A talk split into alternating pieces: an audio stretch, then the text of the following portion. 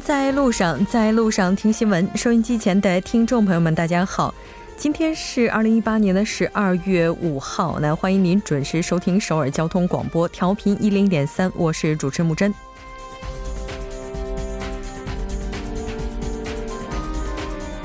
昨天晚间，高阳市依山东区白石站附近的一处供暖热水管道发生爆裂事故。突发的事故造成一人死亡，二十多人受伤，两千八百余户家庭供暖被迫中断，并且给周边的交通也是带来了不小的混乱。消防初步查明事故原因为输水管的老化。中区考试院的火灾事故距离今天并没有太久。因设备老化、安全排查不力带来的灾难，还要发生多少次才会真正惊醒梦中人？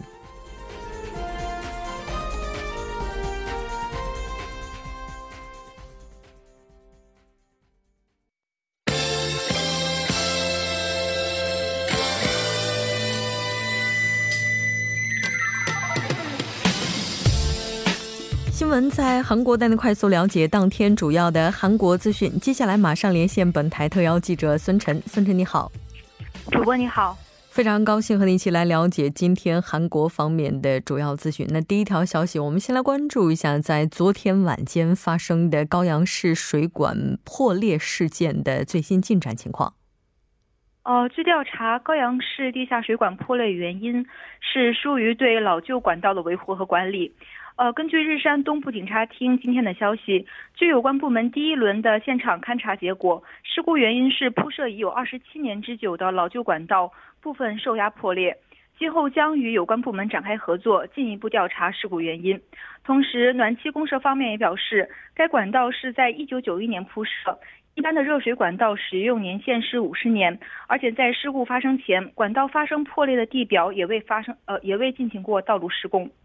是的，没错。这次事故，我们在开场的时候也提到了，是造成了人员的伤亡。截至目前，具体的受灾情况如何呢？呃，据警方表示，呃，事故已造成一人死亡和三十多人受伤。在事故发生后，白石站附近的双向四车道道路受损，在附近四个公寓区的两千多户家庭供水供电中断。嗯，是的。那这次的话，应该说有关方也是连夜对事故现场进行修复。截至目前，处理的情况如何呢？呃，在今天上午的九十呃九点起开始了这个修复工作，但是这个完全需要修复，大约需要四到五天。警方表示，除了破裂部分，管道其他部分未发生异常。在修复作业完成后，将对其进行再次的精密检查。嗯，是的，没错。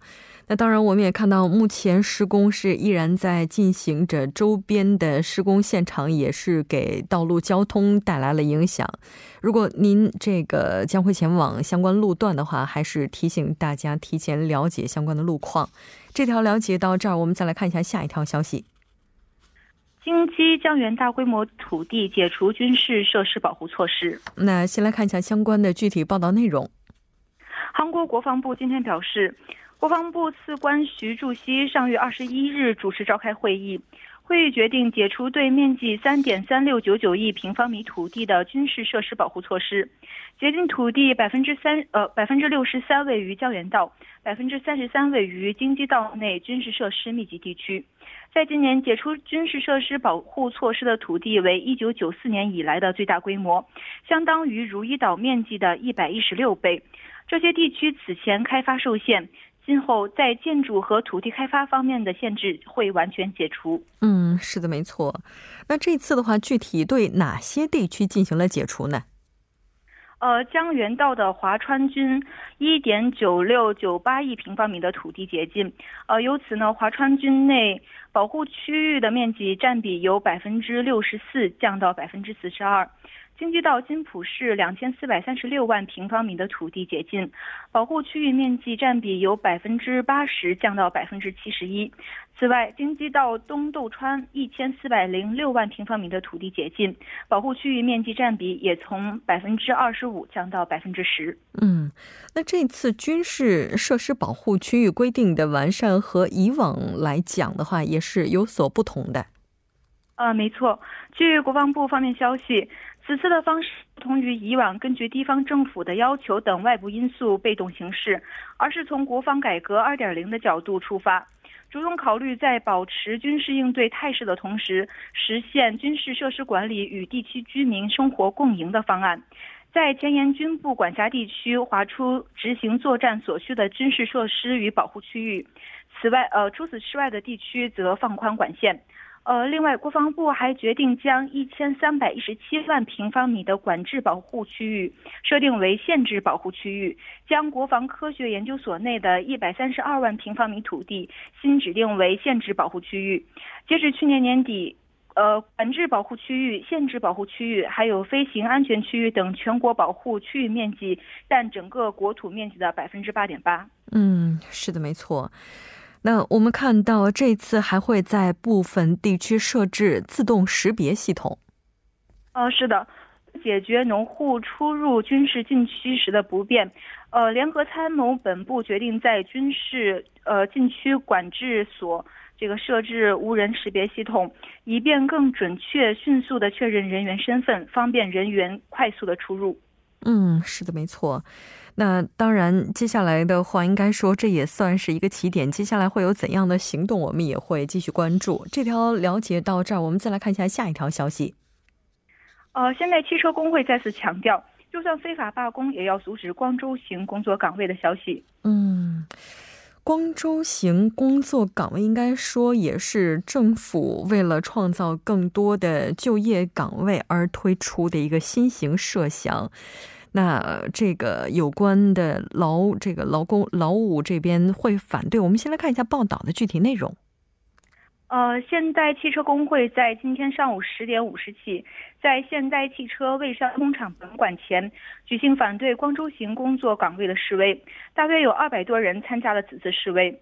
工会方面再次强调，若光州市和现代汽车签署工呃光州行工作岗位的这个协定，将举行总罢工。而该问题针对该问题，工会绝不会退让。呃，此外，若现代汽车工会罢举行罢工，起亚汽车工会也会同时罢工。嗯，那应该说，它也是政府为了解决目前居高不下的失业率而推出的一个新型方案。工会这边反对的理由到底又是什么呢？呃，据工会其中一位负责人表示，此次罢工虽然是这个非法的，但这是所有汽车。呃，这个韩国所有这个汽车行业劳动者的斗争将强制执行。今后感到雇佣危机的工会会员会为了保住自己的工作岗位，将通过各种方法进行斗争。该人士还透露，汽车市场已处于饱和状态，在汽车生产工厂供过于求的状态下，光州行工作岗位的实行必将失败。嗯，是的，没错。应该说，接下来的话，相关的这些方案推进依然是需要政府和工会这边进行进一步的协调了。那这条了解到这儿，我们再来看一下下一条消息。韩国公布高额欠款人呃欠税人的名单，前总统全斗焕榜上有名。嗯，那我们先来看一下最新的报道内容吧。啊。在这个韩国国税厅今天公布的今年高额欠税呃欠税人的名单中，包括五千零二十一名个人和两千一百三十六家法人。国税厅于上月的二十日召开国税情报公开审议委员会，确定了名单。原本有七千一百五十八人被列入该名单，但在正式公开名单前，有一人完成了呃税金的缴纳，因此被排除在外。嗯，是的。那这次的话，具体的公开标准又是什么呢？呃，进入黑名单的，呃，是这个欠税额在两亿韩元，也就是任何呃约合人民币一呃一百二十三万元以上，拖欠时间在一年以上的个人和法人。嗯，是的。那其实我们也看到，拖欠税款最高的那其实反而是高收入阶层所占的比重更高一些。那你也提到了全斗焕前总统，他也是存在有欠款的一些记录。最新的报道内容，我们先来看一下。呃，韩国前总统这个全斗焕欠款的内容，呃，欠款的金额达这个二十呃三十亿。三十余亿这个韩元也是在这个此次的黑名单之中。呃，据悉，检方公开拍卖全斗焕家属的财产时，税务部门对其征收了这个转让所得税。嗯，是的，没错。那当然，具体的情况可能还是需要进一步的去调查以及落实了。好的，时间关系，非常感谢今天孙晨记者带来的这一期连线，我们下期再见。再见。接下来关注一下这一时段的路况、交通以及天气信息。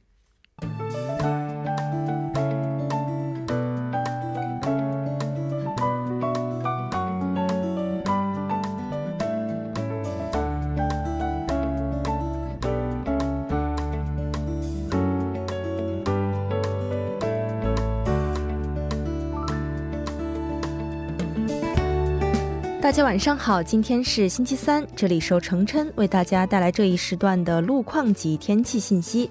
现在是晚间六点十一分，我们先来关注一则交通临时管制的通告，在江边北路依山至九里方向东滨库桥的位置呢，将会进行路面维修的施工作业，届时单方向的一个车道将会进行全面的交通管制。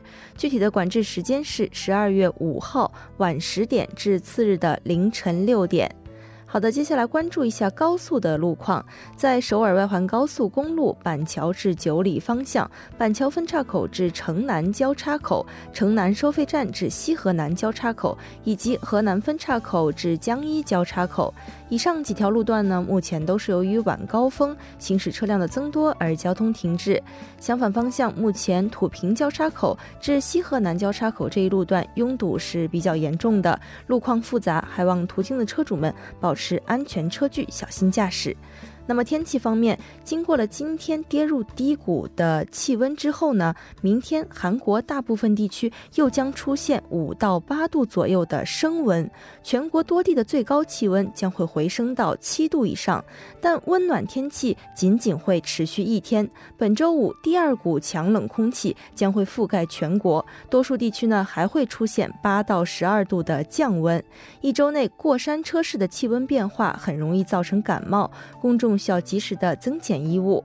我们先来关注一下首尔市未来二十四小时的天气预报。今天夜间至明天凌晨多云，最低气温零下一度；明天白天多云，最高气温七度。好的，以上就是这一时段的天气与路况信息。我们稍后再见。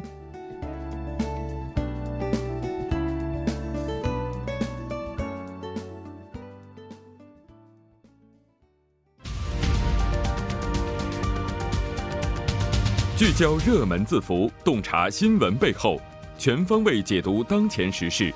新闻字符。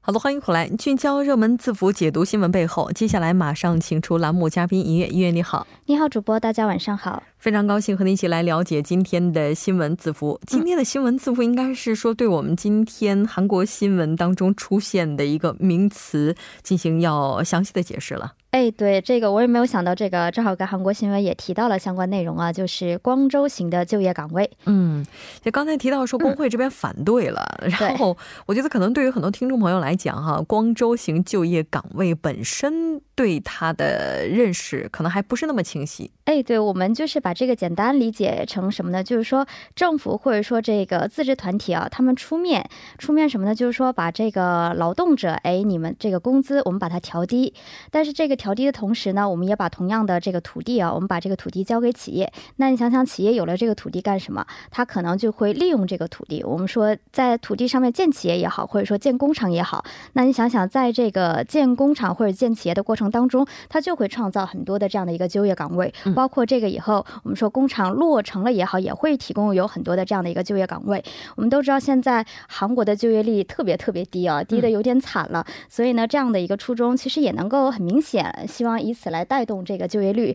那你想想，这个劳动者呢，也是可以通过这个呢获得一些就业机会。虽然说这个钱可能会少一点，但同样就是说我们在拿少。一啊少一部分钱的同时呢，这个这个政府和自治团体呢也能保障保证的是什么呢？就是说提高它的相关的一些福利，哎，包括你这一定的这个总比无业人员要好，对吧？也就你的社会地位也相对的可能会这方面也会也能会得到一定的改善。也就是说，在劳动者的立场来说，可能我们拿的钱稍微少一点，但是呢，至少我们会有这样的一个就业机会，包括我们的社会福祉，包括我们的社会地位，都相应的会得到一部分的改善。嗯，确实是。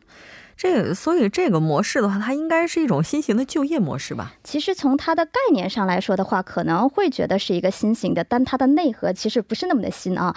这个这个韩国在以前它是有过类似的，就是说它为了留住这些外国资本的企业呀，有过类似的这样的一个呃，有点呃方法有点类似啊，也就是说当时是。调低当时这个外国企业在进驻进驻韩国市场嘛，调低当时在这个他所在企业的韩国劳动者的薪酬啊，就是说，而且对涨工资这方面呢也进行相应的协商。比如说这几年我们都不涨，以这样的方式呢去留住这些外国的资本，也曾经有过这个。然后这个也有一个相关的学名叫做这个 social dumping 啊，可以说把这个 social dumping 本来是针对外国企业的，把它更加的本土化了。也就是说，我们今天能够看到的就是这种光州型的就业的企业。当然，这个类型呢，后来我还了解到，它也是参考了德国的一家比较有名的车企，他们曾经在零一年的时候也有过类似的这样的一个方式。那么，可能韩国也是，就是说在考虑就是出台这一方案的时候，也是借鉴了德国这家车企的一些相关的模式。嗯，是的，没错。那它具体的操作方式是怎么样的呢？对，原来这个双方是这么协商的，就是说光州市和这个现代汽车呢，他们是计划投入七千亿的韩元，在一个这个产业园区呢，是建六十二万八千平方米的地皮啊，在这个地皮上面呢，去建什么呢？建一个可以说可以生产这个呃年产量专门是生产这个一千 CC 不足的这种小型的运动型的多功能车，我们把就是这个 SUV 啊，以这个生产十万辆为规模，然后在这地方建一个这个合作法人。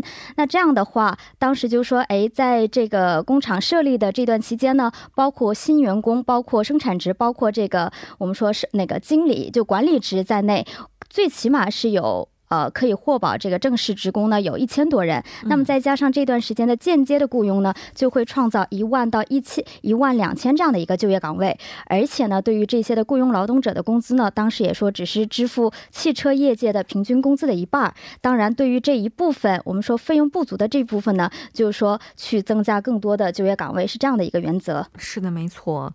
应该说是政府出面来积极的解决目前就业率非常低的这样一个问题哈，而且它能够创造大概一到两万一万一万左右到一万二这样，一万到一万二哈，就是说这个规模还是非常可观的。对，但是目前应该说它在执行的过程当中也是遭遇了困境。哎，是，那我就刚刚这个韩国新闻也提到了，主要是现代汽车这边工会啊，他们反对的声音是特别高，所以目前这一个签约条件呢，就是尚未达成啊。那你想想，这个现代汽车工会呢，他们也是有他们的理由。他们的理由是什么呢？就是说，现在我们就说生产的设施呢已经饱和了，也没什么事儿可做。那你想想，你在这个基础之上还要再建一个工厂，这样的话就会缩减原有的就业岗位。这种情况下，我们都说汽车这个市场呢只会恶化。前一阵儿我记得那个我们在周一谈这个就是说大裁员的时候，安教授也提到过，就说现在特别是汽车这个行业，好像这个裁员的速度还是蛮快的。所以对于他们来说也是比较害怕这一点。然后还有一点，这个我们都知道，蔚山它也是有现代车企的第三工厂，而且他们也是生产这个轻量的不足一千 CC 的这个 SUV 啊。他们这个年产量的规模呢也是达到十万台。但是呢，你想想这个，刚刚我也提到了光州型的就业改革上，它还要建一个可以生产十万台的这样的一个工厂。但是呢，其实我们看看这个整体市场上算了一下，其实对这个轻量 SUV 的需求度啊，也无非就在十四万台。这样，那你想想，这个市场大了，虽然好了，但你想想这样的话，在蔚山这边的，对于他们来说，哎，我们的可能就没有那么大的发展空间了。我们这个值得这个韩国社会注意的这个点，好像也被人抢了一样，会有这样的感觉。所以目前这个 现代汽车工会他们这个反对声音就比较高一些。嗯。这个应该说，这个问题的话，如果得不到有效解决的话，它还会扩大到其他的一些车企，这可能也是政府非常担心的问题了。是的。那今天带来这个字符是因为有什么事儿吗？对，今天的话，如果大家留意到的话，这个的事件背后还牵还牵涉到一个这个韩国劳动总联盟他们这样的一个。啊，这样的一个这个，因为他们是什么呢？他们最开始也是想让更多的劳动者就业嘛，所以也参与到了相关的协议。但是后来他们看到这个协约条文上是有什么呢？比如说有这个有关于薪资这部分，比如说有这个五年不进行薪资协商的这样的条文，而且还有限制这个工会成立啊、开展活动啊，这样压制这个否定工会的各种条例。所以就说在站在这个韩国老总这方面呢，他们就觉得自己哎没有什么可获得的，而且站在其他的这个劳动者看来呢，你又是这个劳动运动的一个背叛者，所以其实，在昨天呢也开了个会议，而且好像开了不到十分钟，这个这个工这个老总这边他就不是特别的满意了，就不干了。所以在今天早晨本应该上午十点半进行的这个劳资协议会会议上呢，我们也看到韩国劳动总联盟呢他们也没有参加，但是刚刚在这个下午三点，有韩联社有传来一个速报啊，说是参与了这个延期的光州劳资的民政的这样的相关的一个协议会。当然，具体的详细的内容可能会在过段间还会有更新的新闻再报道出来。嗯，是的，到明年的话，最低时薪还是会上调。对，那如果要是调的话，这样的话，是不是就和光州的这种就业新型就业模式啊会有冲突呢？对，这一点也是考虑的，因为刚刚不是说，呃，原来的这个协议文就是说五年之内你这个薪资不能这个协商嘛。对。但是我们说最低时薪每时薪呢每年肯定都会上涨，这样的话，我们最乐观的话就是说，它这个光州型的就业岗位呢，它可能这个走势会和最低时薪一样。这样的话，还有一种可能就是像刚刚主播提到，他可能就会和他冲突，就推翻了这个所谓最低时薪的。规定这样的话，我们所谓的劳动法在这在哪里？这个也是大家要考虑的一个一点。当然，不管怎么样呢，如果光州型的就业真的是为了技术发展，或者说技术革新，可以创造更多的就业岗位，当然是件好事。但是呢，如果只是成为一个所谓技术含量低的，只是为了增加就业的这样的一个低成本的工厂的话，那么确实是一个问题，还需要更进一步的探讨。嗯。所以说，在接下来大范围的推广之前，可能还是需要很多轮的探讨。非常感谢音乐，那我们下期再见。好的，我们下期再见。稍后为您带来今天的他说。新闻在路上，在路上听新闻。您的点赞，您的回馈，是对我们最大的鼓励与支持。参与节目，您可以发送短信到井号幺零幺三，每条短信会收取您五十韩元的通信费用。另外，您也可以登录 TBS 官网三 w 点 tbs 点 server 点 kr 给我们留言。当然，在微信上搜索 TBS 互动，或者在 Instagram 搜索 TBS C News 也可以参与互动。新闻在路上，期待您的参与。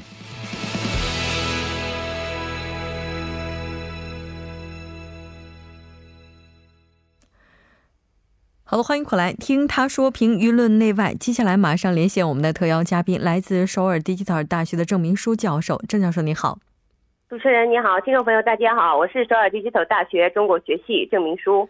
非常高兴和您一起来了解今天的他说。我们先来看一下今天的语录是什么呢？好的。 필기는대부분의수험생들이일정수준이상까지올라가있지만체력은천차만별이라변별력이어강합니다中文是笔试方面，大部分的公务员考试考生都达都达到了相当高的水平，但是体力方面千差万别，可以决定其合格与否。那么这句话是今年考上警察职公务员考试的李某接受首尔新闻采访时说的话。嗯。